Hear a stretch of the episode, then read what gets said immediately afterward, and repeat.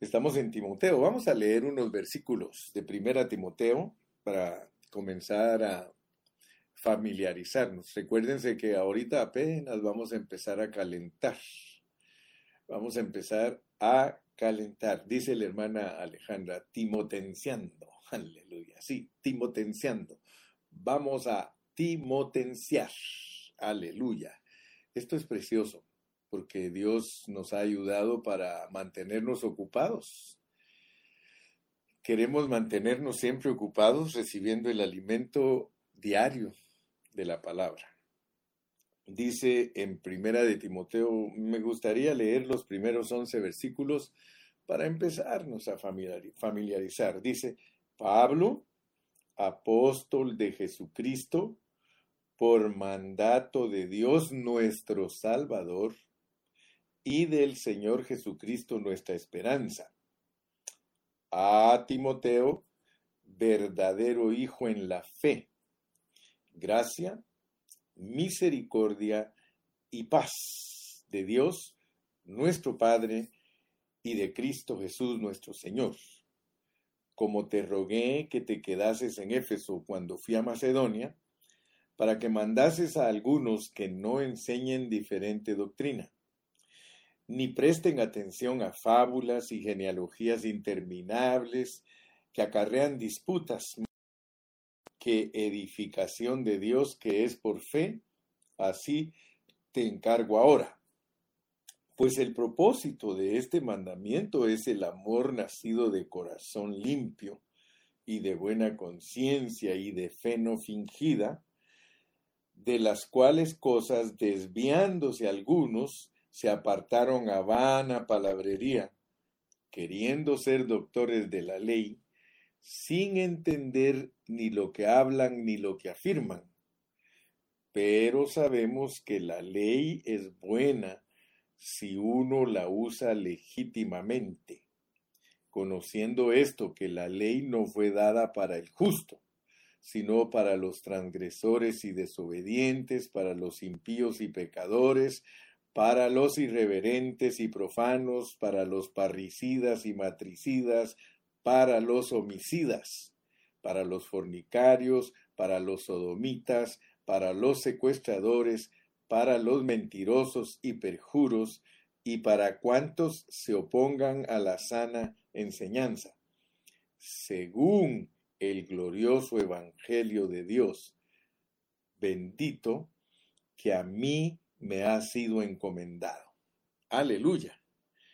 Así que en estos primeros versículos queremos entender, ya Pablo siempre se introduce con un saludo. Ese saludo nos dice que Él es un enviado, un apóstol, un enviado de Jesucristo por mandato de Dios. O sea que Dios fue el que dio la orden de que Pablo fuera un apóstol de Jesucristo. Y dice que es mandato de Dios nuestro Salvador. Ahora, noten ustedes que algunos no creen que Jesús es Dios. Aquí nos dice que Dios nuestro Salvador. O sea que dice Pablo, apóstol de Jesucristo, por mandato de Dios nuestro Salvador. O sea que es raro encontrar en la Biblia, a pesar que en el Antiguo Testamento dice que Dios es nuestro Salvador, aquí en el Nuevo nos dice que Dios es nuestro Salvador. Y del Señor Jesucristo nuestra esperanza. Note que aquí está combinado el nombre. Dos veces dice dice, por ejemplo, Jesucristo la primera vez, luego nos dice Dios nuestro Salvador, y luego nos vuelve a mencionar a Jesucristo, el Señor Jesucristo, nuestra esperanza. Una de las cargas que yo tengo, hermanos, cuando enseño la Biblia, es de que no solamente obtengamos información. Yo estoy de acuerdo que para estudiar la Biblia hay que conocer mucho hay que tener mucha información. Pero nuestro objetivo al predicar el Evangelio no es llenarnos de información. a pesar de que conocemos mucha información. Pero mi punto importante es que usted pueda ser ministrado de la vida de la palabra. Pero es lógico que vamos a tocar bastante conocimiento, ¿verdad? Vamos a estar dando mucho conocimiento, pero nuestra meta no es llenarlos de conocimiento. Nuestra meta es llenarlos de vida. Repito el conceptito. Nuestra meta no es llenarlos de conocimiento, a pesar que les damos mucho conocimiento, porque dice que hay que adquirir el conocimiento de Jesucristo. Pero de nada nos serviría estar bien llenos de información y conocimiento, llenos en la cabeza, sin entenderlo. Porque hay mucha gente que está llena de conocimiento y no sabe ni lo que está hablando. Solo mira cómo dice aquí. Dice que muchos, y vamos a después a hablar en detalle de todo esto, queriendo ser doctores de la ley sin entender ni lo que hablan ni lo que afirman. Eso es lo peor que nos puede pasar, hermanos. Estar llenos de conocimiento, ser doctores en lo que hablamos y no saber lo que hablamos ni lo que afirmamos, hermano. Eso es triste.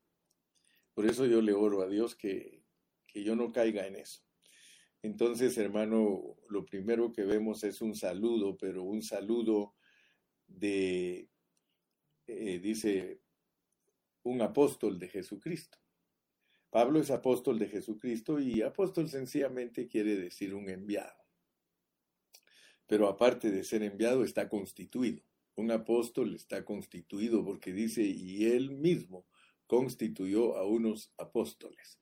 Y ya hemos entendido que estar constituidos no es solamente estar nombrados, sino que en la palabra de Dios estar constituidos es estar bien permeados de aquello, bien llenos de aquello, bien bautizaditos de aquello, bien permeaditos de aquello. Entonces, por eso es de que mi carga es que al timotenciar, Timoteo deje una huella en nosotros, que usted pueda decir, así como cuando colosenciamos, aprendimos que la iglesia de Colosenses tenía el problema de que habían sustituido a Cristo por el gnosticismo y por los rudimentos del mundo y por eh,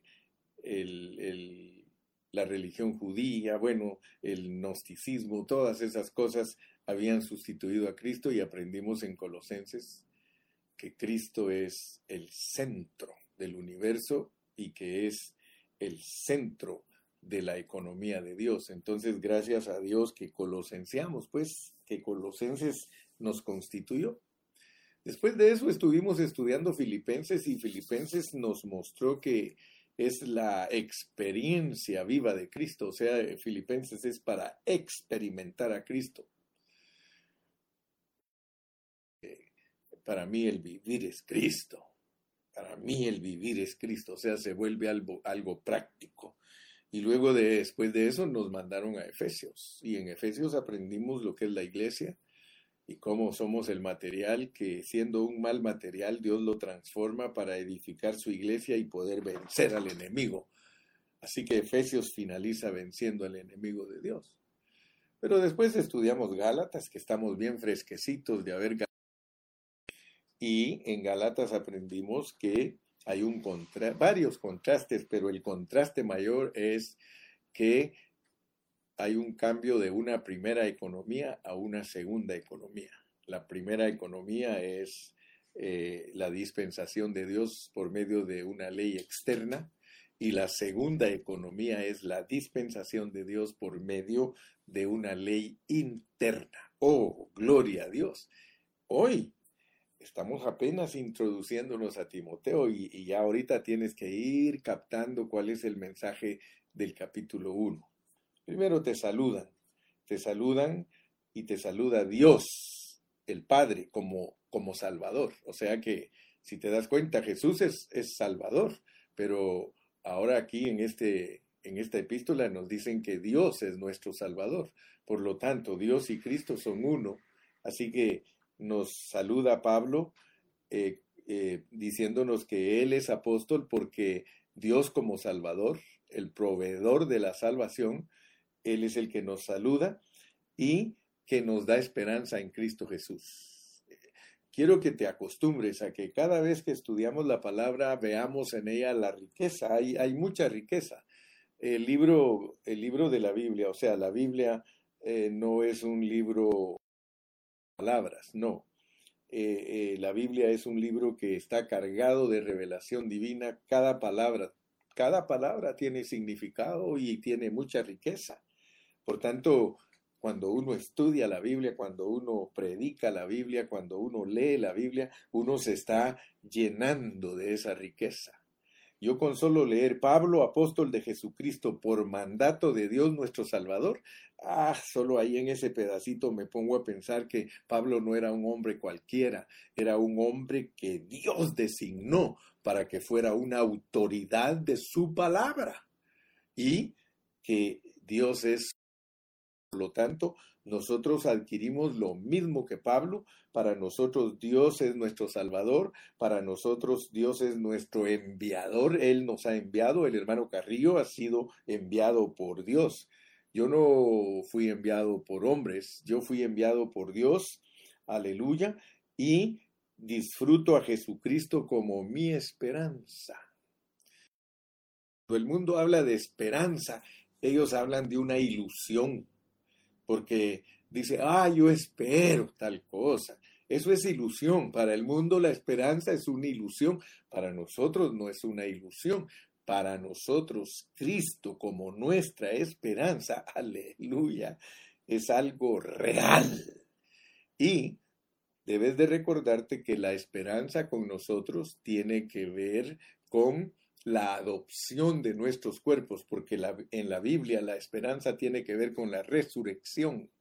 Cristo en mí, la esperanza de gloria. Entonces no me voy a detener más en el saludo, pero aquí Pablo nos da un saludo que está mezclado de griego con griego con, con hebreo. Por ejemplo, mira, la palabra gracia es un saludo de los griegos. Ellos, gracia, gracia, saludan así los griegos. Léelo, vas a ver. Ellos saludan gracia. Eh, los judíos saludan shalom, que es paz. Así que Pablo nos da el saludo mezclado de griego con judío porque la mayoría de los cristianos en el inicio de la iglesia eran judeo-cristianos y Luego se agregaron los gentiles cristianos, por supuesto convertidos, creyentes. Pero después de que te saludo, dice que gracia, misericordia y paz y cuando estuvimos estudiando Gálatas, entendimos al final de Gálatas con el sanguchito, ¿verdad? De la gracia, la misericordia y la paz. Gloria a Dios, para que entendamos que nosotros somos personas que andamos bajo una regla, bajo la regla de la nueva creación. Aleluya. Entonces, mi amado hermano, eh, Pablo le escribe a Timoteo. En el versículo 2 dice a Timoteo, verdadero hijo en la fe. Ya a estas alturas, tú tienes que entender que cuando Pablo habla de la fe, está hablando de todos los que hemos oído con fe. Todos los que hemos oído con fe somos personas cristianas. Y nos pone en contraste con los de la ley. Así que los que son de la ley no son gente de fe, pero los que creemos en Cristo Jesús y en su palabra y oímos su palabra con fe, nosotros somos gente de fe. Entonces, por eso le dice a Timoteo, verdadero hijo en la fe. Gracia, misericordia y paz de Dios nuestro Padre y de Cristo Jesús nuestro Señor. A Timoteo le saluda particularmente y le menciona que él es un hijo verdadero, como hablamos, ¿verdad? Que nosotros por la fe somos hijos de Abraham. Aleluya. Y Cristo es eh, el autor y consumador de la fe. Luego nosotros nos volvemos de la fe igual que Pablo. Pablo era de la fe. Así que todos nosotros que somos hermanos en Cristo, nosotros somos gente de la fe. No somos gente de la ley. Y esto es importante porque aquí ese es el punto. Verdadero hijo en la fe. Cuenta, está en contraste con la ley porque dice en el versículo 8, pero sabemos que la ley es buena si uno la usa legítimamente. Entonces, Para empezar hoy solo voy a tocar eh, los puntos importantes del capítulo 1 para que nos familiaricemos y así nos vamos a ir metiendo poquito a poco. Son seis capítulos, vamos a ver cuántos mensajes nos da Dios, vamos a dejar que el Espíritu Santo nos vaya hablando, porque te confieso, como dijo un día el hermano Justo Ramírez, y esa palabrita me gustó, eh, dijo él, hermano, yo te traigo una palabra fresca, porque no es un mensaje preparado, sino que es una palabra fresca que salga en el instante. Por eso oro para que el Espíritu Santo sea ejercitado, que nuestro espíritu sea ejercitado en el Espíritu Santo y que Dios abra nuestros ojos. Claro que sí investigo antes de hablar, ¿verdad? Yo no soy una persona que me, presento delante de ustedes eh, sin haberme informado, estudiado y todo. Es, es más, yo me mantengo orando y estudiando. Pero traigo una palabra fresca. Eh, pensar en esta mañana que eh, nosotros bregamos contra dos gigantes muy fuertes, hermano.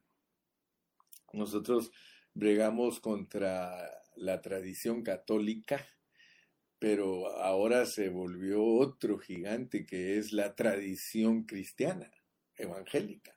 Fíjese que Martín Lutero solo tuvo que pelear la batalla y ser reformador contra un imperio religioso católico. Pero ahora nosotros tenemos un problema más grande que el que tenía Martín Lutero. El hermano Carrillo tiene un problema más grande que el que tenía Martín Lutero. Porque a mí ahora me toca bregar no solamente con la tradición católica, me toca bregar contra la tradición cristiana evangélica, porque resulta que el diablo, con su astucia, ha engañado no solo a los católicos, ha engañado también a muchos cristianos y por eso mi carga es presentar la pureza de la palabra. Por eso es que voy versículo por versículo, eh, viendo los contextos, eh, rogándole a Dios que no nos desviemos de la interpretación correcta, rogándole a Dios que captemos lo que verdaderamente el apóstol Pablo está diciendo. Yo les confieso, yo oigo a muchos predicadores y a veces digo, voy a oír que dice este, voy a oír que dice este, voy a oír que... Y muy raro raro es el predicador que de verdad usa los contextos para decir la verdad, para decir lo que verdaderamente la Biblia dice. Así que me estaba recordando en esta mañana que una vez yo estaba en Guatemala, hace como unos seis años, yo estaba en Guatemala compartiendo con unos hermanos muy conocedores de la palabra y uno de ellos me dice, yo veo en ti un reformador le digo, bueno, es lo que ves tú, pero la realidad es que no soy reformador, sino que soy un hermano que tiene mucha hambre de la palabra y que anhela conocerla, no por lo que me transmiten otros hermanos, a pesar de que yo sé retener todo lo bueno de un hermano que me transmite, y lo que no entiendo o no lo discierno o no lo puedo eh, asimilar, porque ah, puedo ingerirlo, pero si no lo puedo asimilar, entonces digo, mejor esto no, no, no me conviene. Pero lo que me conviene, hermano, dijo un hermano, soy convenenciero, lo que me conviene lo agarro y tú sé igual, tú sé igual. Si tú escuchas algo que digo yo que no está claro para ti, déjalo a un ladito. Al rato tal vez Dios te va a enseñar. Pero quiero que veas, por favor, mira esto. Dice en el versículo 3, como te rogué que te quedases en Éfeso. Me puse a leer ahí en, la enciclopedia y dice que cuando Pablo le dijo esto a, a Timoteo, Timoteo estaba como a punto de darse por vencido. O sea que Timoteo ya no quería estar ahí en Éfeso, porque miraba tanta oposición, hermano. Y yo quiero decirle que cuando uno predica la pureza de la palabra, uno tiene mucha oposición. Yo tengo oposición de muchos hermanos. Pero me abrazo de este versículo del capítulo 1 de Gálatas, el versículo 10 dice, pues busco ahora el favor de los hombres o el de Dios, o trato de agradar a los hombres. Pues si todavía agradara a los hombres, no sería siervo de Cristo. Yo quiero ser siervo de Cristo, esclavo de Cristo. Y aunque mi predicación no complazca a muchos siervos, no le voy a decir que no me interesa, porque eso sería ser orgulloso, sino que le diría que me preocupa, porque muchos siervos eh, no han alcanzado la humildad para que juntos busquemos la verdad. Y Dios me ha bendecido con siervos humildes. Yo admiro mucho al hermano Ernie Hernández, al pastor Ernie Hernández, yo lo admiro mucho porque ese hermano, él ama la pureza de la palabra. Porque él es un pastor que tiene ya 35, 40 años de estar en el ministerio. Y cuando él me conoció, me dijo, hermano Gilberto, esta palabra es una palabra preciosa y pura, yo la quiero. Y yo me quedé asustado porque cuando un hombre tiene 40 años de ministerio y abraza la pureza de la palabra, ya no lo quieren los demás pastores. Solo los pastores que son humildes lo aprecian a uno. Y por eso yo oro por muchos pastores, para que Dios les dé amor por su palabra, porque uno se puede llenar de conocimiento sin ayudar a los hermanos, porque la carga es ayudarlos a que entiendan. La oposición que tenía Timoteo, Pablo le tuvo que rogar que se quedara. Yo me imagino a Pablo, Timoteo, por favor, quédate. Mira, yo tengo que ir a Macedonia, en Macedonia hay mucha necesidad, pero yo quiero que tú te quedes porque aquí hay un problema en Éfeso. Tú tienes que mandarles a algunos que no enseñen diferente doctrina, que no enseñen cosas diferentes a las que yo enseño. Tú eres mi verdadero hijo. Yo ya vi que tú fuiste bien instruido por tu abuelita y por tu mamá, fuiste instruido y tú sí estás verdaderamente aprendiendo. Pero aquí hay falsos maestros, aquí hay falsos hermanos, aquí hay personas que no aman la palabra y a ellos no les importa, ellos enseñan cualquier cosa, ellos enseñan lo que les satisface a su alma.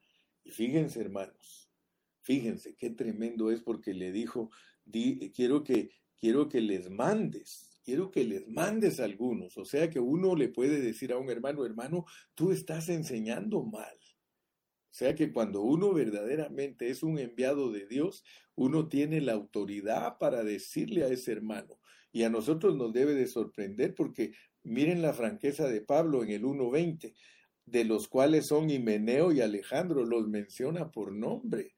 Dice a quienes entregué a Satanás para que aprendan a no blasfemar, porque resulta que enseñar mal la Biblia es blasfemar, hermanos. Muchos de nosotros a veces no somos serios en nuestra responsabilidad de siervos de Dios y enseñar mal son blasfemias. Si nosotros no enseñamos bien, hermano, y, fíjese que Himeneo y Alejandro, que fueron opositores al mensaje de Pablo, porque en segunda de Timoteo menciona no solo a Himeneo y Alejandro, sino que ahí dice Himeneo y Fileto, ellos enseñaban doctrinas diferentes a las que enseñaba Pablo. Entonces yo quiero decirte que esto es serio, es peligroso, porque Dios no quiere que nosotros enseñemos diferente.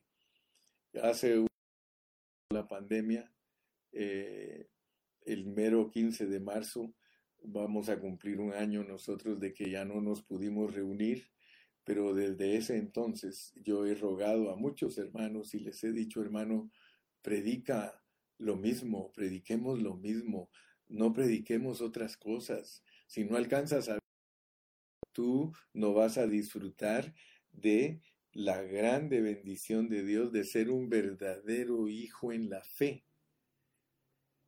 A algunos no les interesa que les digan que son verdaderos hijos en la fe, pero aquí Dios usa a Timoteo para como modelo para nosotros, para que nosotros aprendamos a enseñar lo mismo que enseña el apóstol Pablo.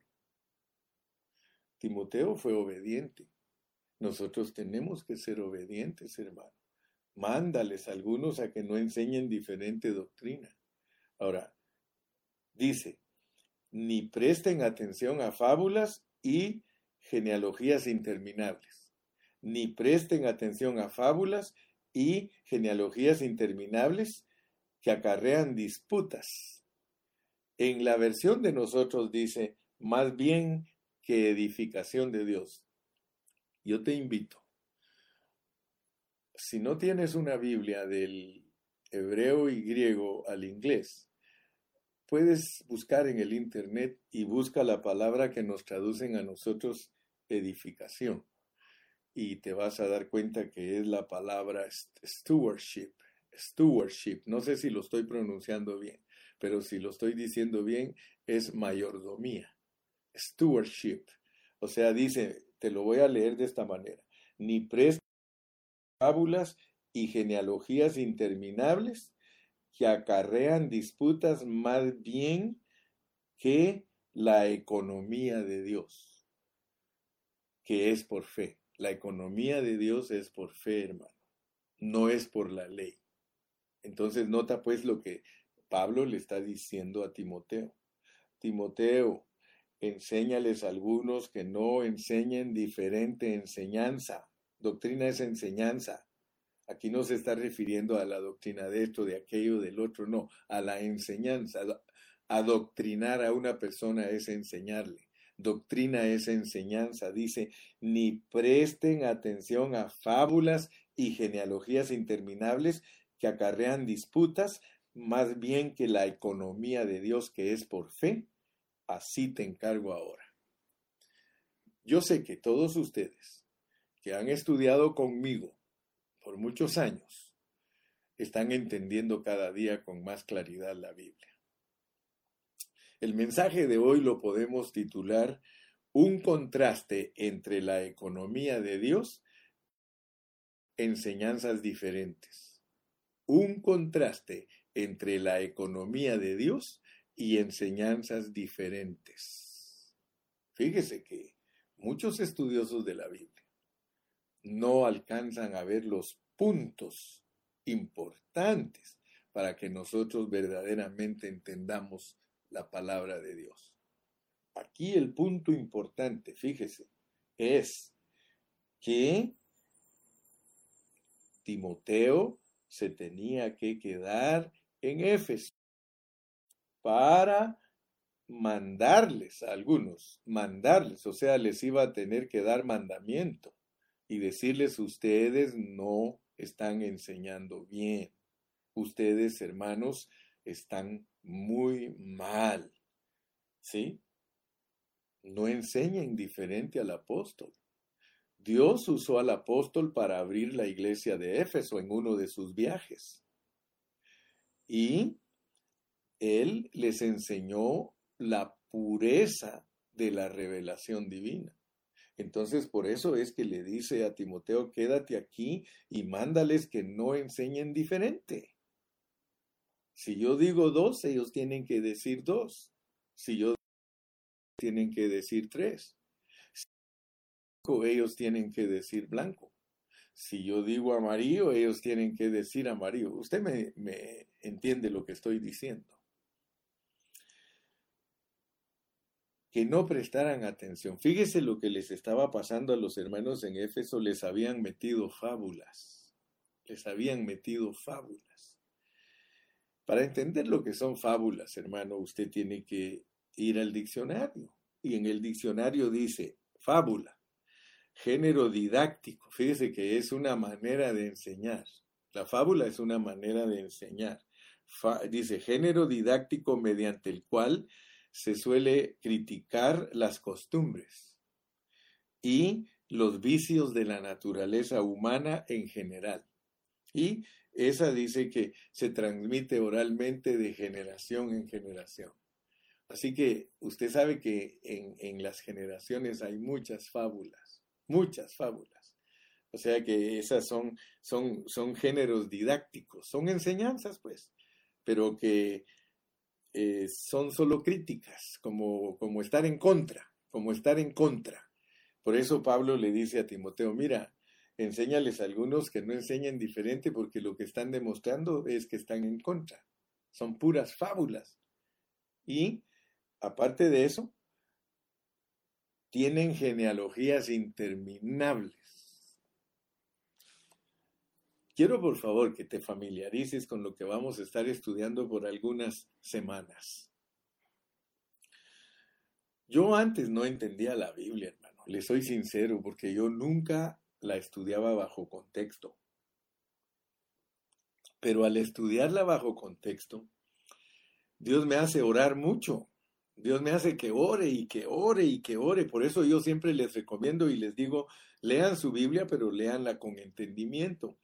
Cuando se metan a leerla, piensen, piensen, piensen, hermano, ¿por qué esto? ¿Por qué dice esto? ¿Por qué aquí? ¿Por qué allá? Yo así me pongo, hermano. Fíjese que a, una, una noche de estas le dije, Señor, ¿por qué en esta primera epístola de Timoteo, en el capítulo 2, y versículo 12 dice, porque no permito a la mujer enseñar ni ejercer dominio sobre el hombre, sino estar en silencio, porque Adán fue formado primero, después Eva, y Adán no fue engañado, sino que la mujer, siendo engañada, incurrió en transgresión. Yo le digo, Señor, pero ¿y qué tiene que ver con que Eva fue engañada? ¿Y qué tiene que ver que la mujer que ejerza dominio sobre el hombre, bajo el contexto de que no enseñen otra doctrina y que no pongan atención a las fábulas y que tampoco eh, se pongan con esas sus genealogías interminables. Y el Señor me dijo a mi corazón, a mi espíritu, Gilberto, qué bueno que estudias y preguntas. Las mujeres fueron las que se dejaron engañar del diablo y metieron fábulas y metieron genealogías interminables. ¿Acaso no en otra parte dice Pablo, ejercítate en la piedad? Dice, ejercítate en la piedad y, y que, que nos alejemos de las fábulas de las viejas. Fábulas de viejas, está hablando, hermano. La razón por la cual Dios pone aquí una enseñanza acerca de que la mujer no, no debe de ejercer dominio sobre los hombres, sino estar en silencio, es porque las mujeres son muy fáciles de engañar doctrinalmente. O sea, yo siempre se los he dicho y se los digo con todo respeto a mis hermanas, porque la bendición de ellas no es establecer parámetros doctrinales, la mujer no puede ser usada por Dios para establecer parámetros doctrinales. Sin embargo, ella puede ser usada por Dios bajo la cobertura del cuerpo de Cristo. O sea que una hermana puede predicar el Evangelio.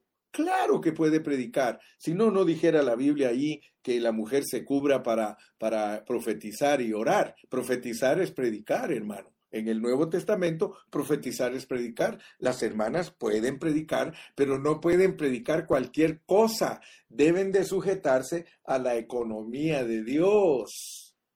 Todos los pastores debemos de sujetarnos a la economía de Dios. Y usted ya sabe, y lo he explicado mil veces y lo diré otras mil quinientas veces, lo que es la economía de Dios.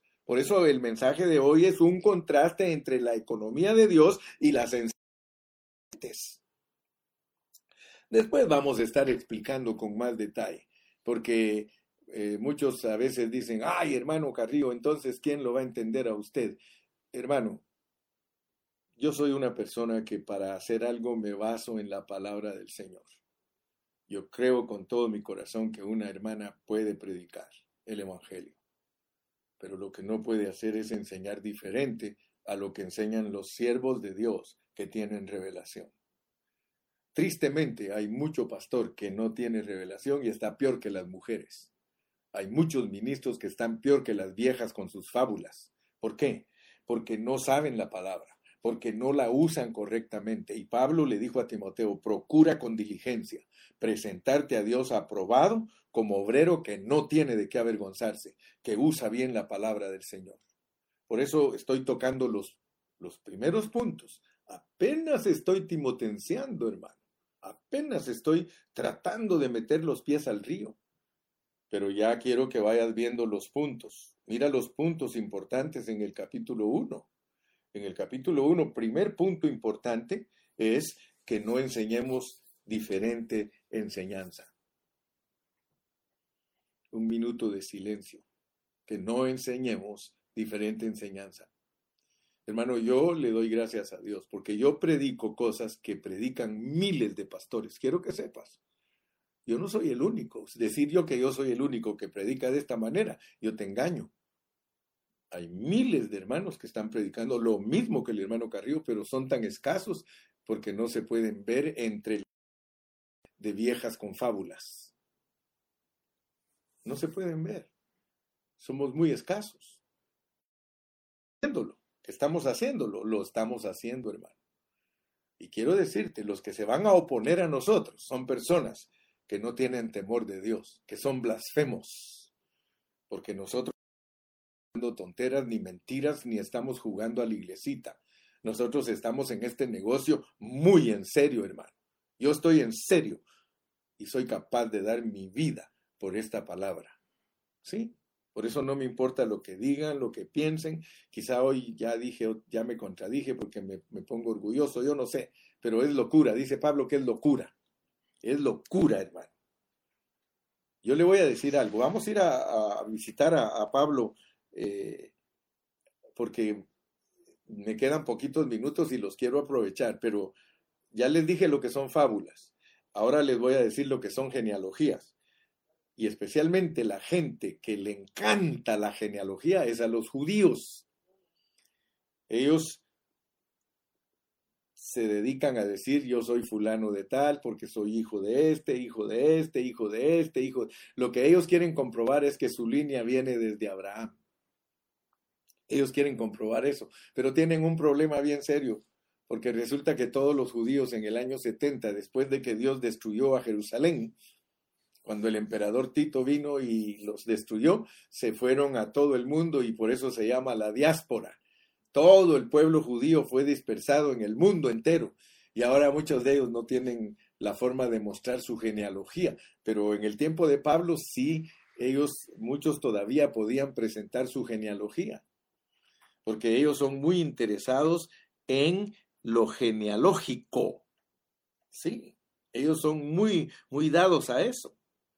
Ahora, yo quiero decirte, porque es muy fácil enseñar otras cosas, Aquí dice que no hay que enseñar cosas diferentes, ni fábulas, ni genealogías interminables. Y te voy a demostrar con la Biblia el problema que tiene no solamente la Iglesia Católica, sino que lo tiene también la Iglesia Evangélica tradicional. El mundo religioso no entiende, hermano, no entiende de que no se pueden presentar genealogías en el Nuevo Testamento porque eso contradice el mensaje del apóstol Pablo. Fíjese que especialmente la Iglesia Católica, ellos hacen énfasis que Jesús es judío. Y mucho cristiano también evangélico enseña que Jesús es judío. Y muchos se basan en eso, que es el nazareno, el rubio de Galilea, el león de la tribu de Judá, hasta han llegado a enseñar, hermano, muchos cristianos, que el que bendiga al Israel, a ese Israel mundano que está allí en el Medio Oriente, dice que el que lo bendiga, que Dios lo va a bendecir. Ese es un concepto erróneo y ojalá que tú lo logres entender, hermano. Ojalá que lo logres entender. Vamos a ir a Segunda de Corintios. Segunda de Corintios, capítulo 5 versículo 14 y 6, 14 al 16. Segunda de Corintios, capítulo 5, versículos 14, 15 y 16 y me dices cuando lo tengas. Segunda de Corintios 5 dice, porque el amor de Cristo nos constriñe, pensando esto, que si uno murió por todos, Luego todos murieron. Y por todos murió para que los que viven ya no vivan para sí, sino que aquel que murió y resucitó por ellos. De manera que nosotros, de aquí en adelante, a nadie conocemos según la carne. Y aún si a Cristo conocimos según la carne, ya no lo conocemos así. Fíjate pues, punto importante. No podemos caminar en el mismo camino de la tradición católica ni evangélica tradicional. De decir que nosotros, que nuestro Salvador es judío, hermano, eso lo descarta el apóstol Pablo. Dice que el Señor no lo conocemos según la carne.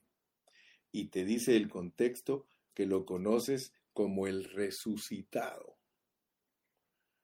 Y si tú lees en Romanos, en Romanos, hermano, aquí en el capítulo 7, vamos a ir a Romanos capítulo 7.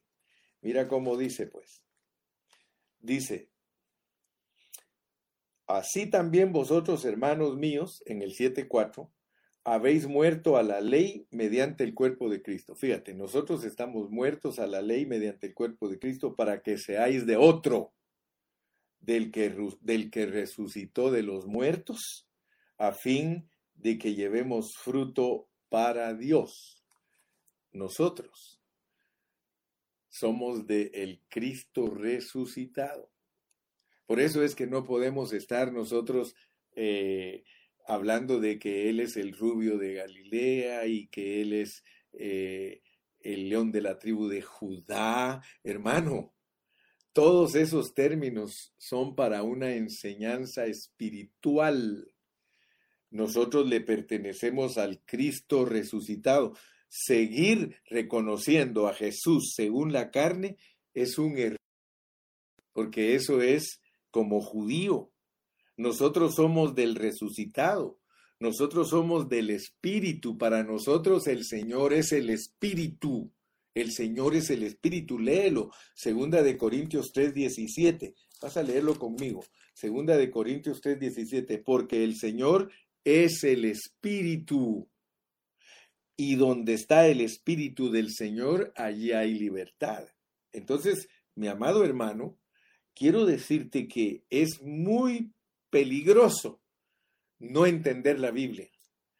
Uno puede ser, como dice Pablo, el que enseña diferente.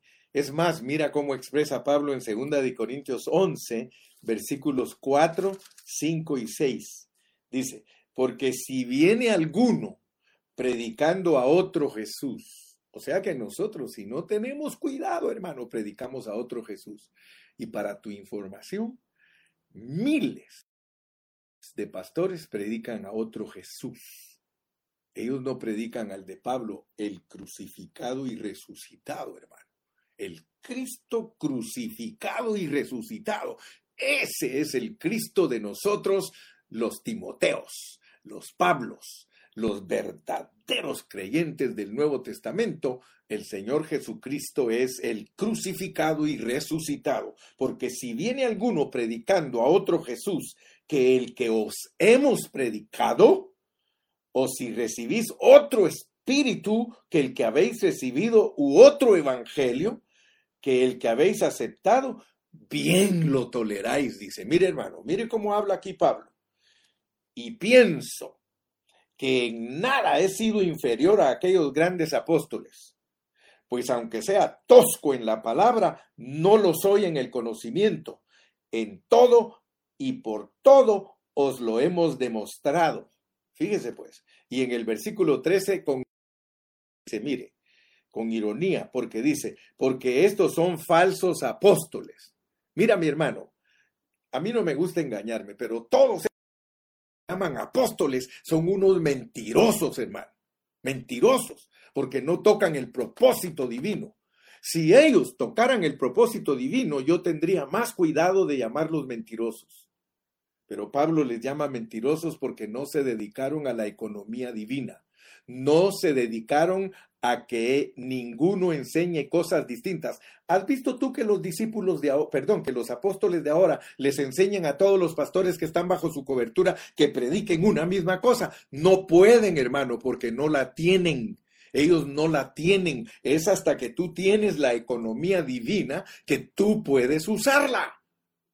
Entonces, hermano, dice Pablo, estos son falsos apóstoles, obreros fraudulentos, que se disfrazan como apóstoles de Cristo. Y no es maravilla porque el mismo Satanás se disfraza como ángel de luz. Así que no es extraño si también sus ministros se disfrazan como ministros de justicia, cuyo fin será conforme a sus obras. Hermanos amados, hermanos, esto es serio, hermano, esto no es de que nosotros estemos eh, jugando a la iglesita, mi hermano. Pablo le dijo a Timoteo, manda que no enseñen otra cosa que no enseñen fábulas, que no enseñen genealogías, no enseñen a un diferente Jesús. Hermano, ¿qué es enseñar fábulas y genealogías interminables? Es estar enseñando a Jesús como un hombre terrenal, al Jesús terrenal, oh los milagros, las liberaciones, las sanidades, dedicarse a eso es predicar a otro Jesús. Ese no es el Jesús que te va a llevar a la meta de la adopción. El Jesús que te va a llevar a la meta de la adopción, de la higificación, de la filiación plena, es el Espíritu, es Cristo como el Espíritu, el que murió en la cruz para rescatarte de cinco cosas, para perdonarte tus pecados, para limpiarte de tus maldades, para justificarte, para reconciliarte, el que murió en la cruz para lograr todo eso, para que crezcas en el Espíritu, que es Él dentro de ti en resurrección, para llevarte a la vida vencedora. Aleluya, hermano. No enseñemos otras cosas. ¿Por qué vamos a enseñar otras cosas? Tú dirás ahora, el hermano Carrillo se va a levantar contra dos imperios.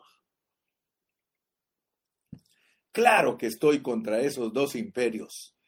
Claro que estoy contra los falsos apóstoles, claro que estoy contra esos que andan solo predicando paz, poder y prosperidad, claro que estoy en contra de esos que predican solamente mensajes de confortamiento, mensajes de consolación, mensajes de mucha psicología. ¿Para qué, hermano? Si al final no les vamos a ayudar a las personas. Este evangelio es el, evangelio de nuestro Salvador y mira cómo, cómo se llama 1.11, según el glorioso evangelio del Dios bendito, según el glorioso evangelio del Dios bendito que a mí me ha sido encomendado. Pablo, yo abrazo lo que Dios te encomendó a ti, porque yo también estoy por un glorioso evangelio. ¿Sabes qué es el glorioso evangelio? El glorioso evangelio es el evangelio que hace a la gente gloriosa, que, prepara a la iglesia para que sea gloriosa. Ese es el evangelio de, de la gloria de Dios, el glorioso evangelio. Dime quién predica el glorioso evangelio. Muchos predican el evangelio del amor, muchos predican el evangelio de la gracia, muchos predican el evangelio de la vida, muchos predican el evangelio del perdón, pero dime quién está predicando el glorioso evangelio de Dios, del Dios bendito, del Dios bien dicho, porque aquí así, así dice, dice según el glorioso evangelio del Dios bien dicho, porque yo puedo predicar a Dios mal dicho, pero aquí dice que el evangelio es cuando tú lo dices bien. Y ese es el evangelio que le encomendaron a Pablo, que lo dijera bien. ¿Qué es decirlo bien, hermano? Es no a las fábulas, no a la genealogía interminable. ¿Qué ha hecho eso? Puros pleitos, hermano. Mira, cuando uno se dedica a las fábulas y al Jesús de los milagros, cuando uno se ocupa en él, puras disputas, hermano. Puros pleitos entre los hermanos. ¿Por qué? Porque nosotros hemos sido llamados a ser edificados, a ser, a ser los que viven la ley de la casa, la economía de Dios, que es por fe. La economía de Dios es por la fe. El oír con fe nos hace recibir la vida. El oír con fe nos hace andar en el Espíritu. Y por eso, y con esto termino, por eso dice, pero sabemos que la ley es buena si uno la usa legítimamente. Le doy gracias a Dios que a todos mis hermanos, mis hermanos amados, yo les he enseñado que la ley solo tiene tres funciones. ¿Por qué dice aquí que la ley no fue dada al justo? Porque la ley no le marca al justo, no le puede marcar. La ley le marca a todos los que están practicando el pecado, a los homicidas, a los patricidas, a los matricidas, a los fornicarios, a todos, a los secuestradores, a los perjuros, a los mentirosos, a todos ellos. ¿Por qué? Porque la ley solo sirve para enseñarnos quiénes somos. ¿Se recuerda usted que solo hay tres funciones de la ley? La primera es para entender quién es Dios, la segunda es para entender quiénes somos nosotros. Mire quiénes somos nosotros. Si no somos justos, a cada ratito nos está marcando la ley. Y la tercera función de la ley, ¿cuál es? Es que Dios quiere capturarnos. Yo le doy gracias al Señor en esta mañana porque Él me ha permitido iniciar primera de Timoteo y apenas te estoy familiarizando pues con el capítulo 1. El capítulo 1, hermano, es algo tremendo tremendo, tremendo. Yo le doy gracias a Dios, hermano, que Dios quiere que nosotros, todos los ministros de Él, que lo estamos esperando y que queremos ser vencedores, ya no confundamos a la gente. No confundas a la gente. Llegó el momento que ya no puedes confundir a los hermanos. Y te digo, yo he predicado este mensaje y tengo audiencia bien, bien poquita, poquita audiencia porque no pago por este mensaje, porque no tengo. Si yo tuviera dinero, si yo fuera millonario, yo pago en el canal 7 para salir después de las noticias y entonces este mensaje se iría para millones de millones, pero muchas veces me pongo a pensar, esto es para la manada pequeña, esto es para aquel que de verdad ama al Señor, esto es para aquel que de verdad le llegó su visitación y que dice, Señor, me has desarmado, Señor, estoy listo para unirme a este, a este mensaje. Y quiero que sepas, yo no ando buscando gente para el ministerio Pan de Vida, no hermano. Ahí donde tú estás, en tu iglesia, restáurate, predica la verdad, predica hermano la economía de Dios. La economía de Dios es esta, mira, la economía de Dios, que el Dios triuno se ha revelado al hombre y que el Padre en encarnación es el Hijo, en resurrección es el Espíritu, y dentro de ti es la iglesia, y se manifestará en el milenio como los reyes juntamente con Cristo y en la eternidad como la nueva Jerusalén. Es sencillo. El mensaje es sencillo, muchos no lo quieren. ¿Por qué? Porque hay que estar sufriendo vituperio, ¿Cuántos me critican ahí? Oh, usted repite mucho. Imagínate que el día que yo deje de repetir, me muero yo mismo. Dios te bendiga y ojalá que te guste timotenciar. Seguimos timotenciando tu morro. Señor Jesús, gracias, gracias, bendice a todos los oyentes. Despídete con un gloria a Dios, despídete con un aleluya. Despídete, hermano. El llamamiento de Dios para nosotros es fuerte, hermano. El, llamamiento de Dios para nosotros es fuerte, hermano. Esto es de vida o muerte. Que Dios te guarde.